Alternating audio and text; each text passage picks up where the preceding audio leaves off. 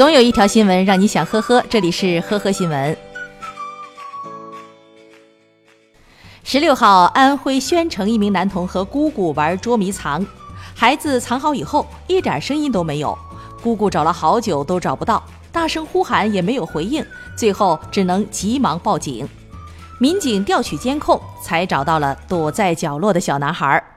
姑姑说：“带孩子风险太高了，我以后再也不带了。”近日，贵阳警方抓获了盗窃惯犯周某。民警在他家中发现了一本励志日记，第一页就写着：“二零二零年的目标为存下十万元。”除此以外，还记录着每天犯罪所得的钱财，大量鼓励和鞭策自己的话语，以及犯罪的动机。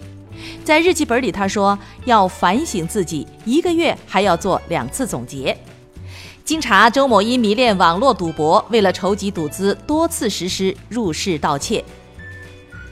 近日，安徽芜湖的一名男子拨打幺幺零报警，称自己在城东某小区和他人因债务纠纷发生争执。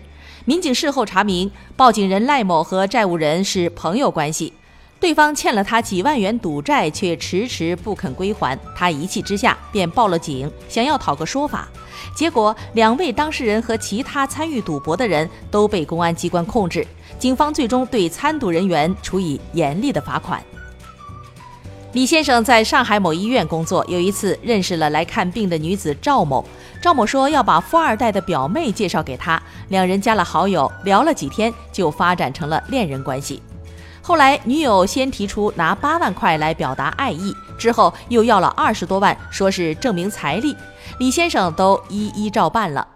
没过多久，女友说父亲出轨，母亲脑溢血住院了。李先生再次拿出了二十万。